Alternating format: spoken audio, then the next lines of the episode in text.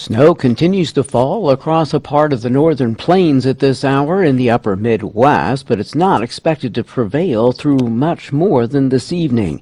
I'm meteorologist Drew Lerner for the Red River Farm Network. It's cold eh, where it is snowing, and the northwest wind is blowing rather briskly as well, making it for a rather ugly afternoon. Temperatures are rather cold in the snow in northeastern parts of North Dakota and northern Minnesota, with temperatures at the top of this hour running mostly in the single digits and teens. The coldest temperature I saw was around the Rolla Airport area in north central parts of North Dakota where the temperature was plus one at midday today. We are going to see this particular round of snow falling apart as we go forward through the rest of the afternoon. Another dusting to a short inch of snow may occur in several locations from eastern North Dakota into the central and northern parts of Minnesota. But this event is more or less done or will be as we get into mid afternoon. We'll take a short term break from the precipitation, but tomorrow morning there's going to be snow in Montana and western parts of the Dakotas, and that snow is expected to work its way very quickly to the east as we go forward through the morning, and by the time we get into tomorrow afternoon, snow will have already returned to western Minnesota. What's interesting about this particular round of snow is it is going to be rather persistent, with periods of snow expected to continue right on into the middle of this week. In fact, it'll probably continue into the day on Thursday. Total snow accumulations are expected to be rather impressive in eastern South Dakota and southern and some central Minnesota locations where we could see anywhere from 8 to 16 inches of accumulation. That will likely uh, lead to travel issues, obviously. There will also be some blowing snow to occur. Maybe near blizzard conditions will take place, but certainly near zero visibility is expected to occur occur, and the heaviest snows are most likely to occur as we go from Wednesday into Thursday. Snow accumulations near the Canada border, however, will only run a dusting to around 2 to 3 inches. Now, this particular bout of snow will obviously add to the snowpack out there and raise that potential for a little bit of spring flooding, possibly. We'll worry about that later down the road. In the meantime, it's going to get very cold across the region. High temperatures across the area today won't be too bad, but tomorrow afternoon we do look for the temperatures to be in the single digits and teens, except near the Nebraska and Iowa border, where there will be some warmer temperatures still holding up as the snow event starts to get underway. Wednesday and Thursday, though, temperatures will be stuck in the negative and positive single digits across most of our region,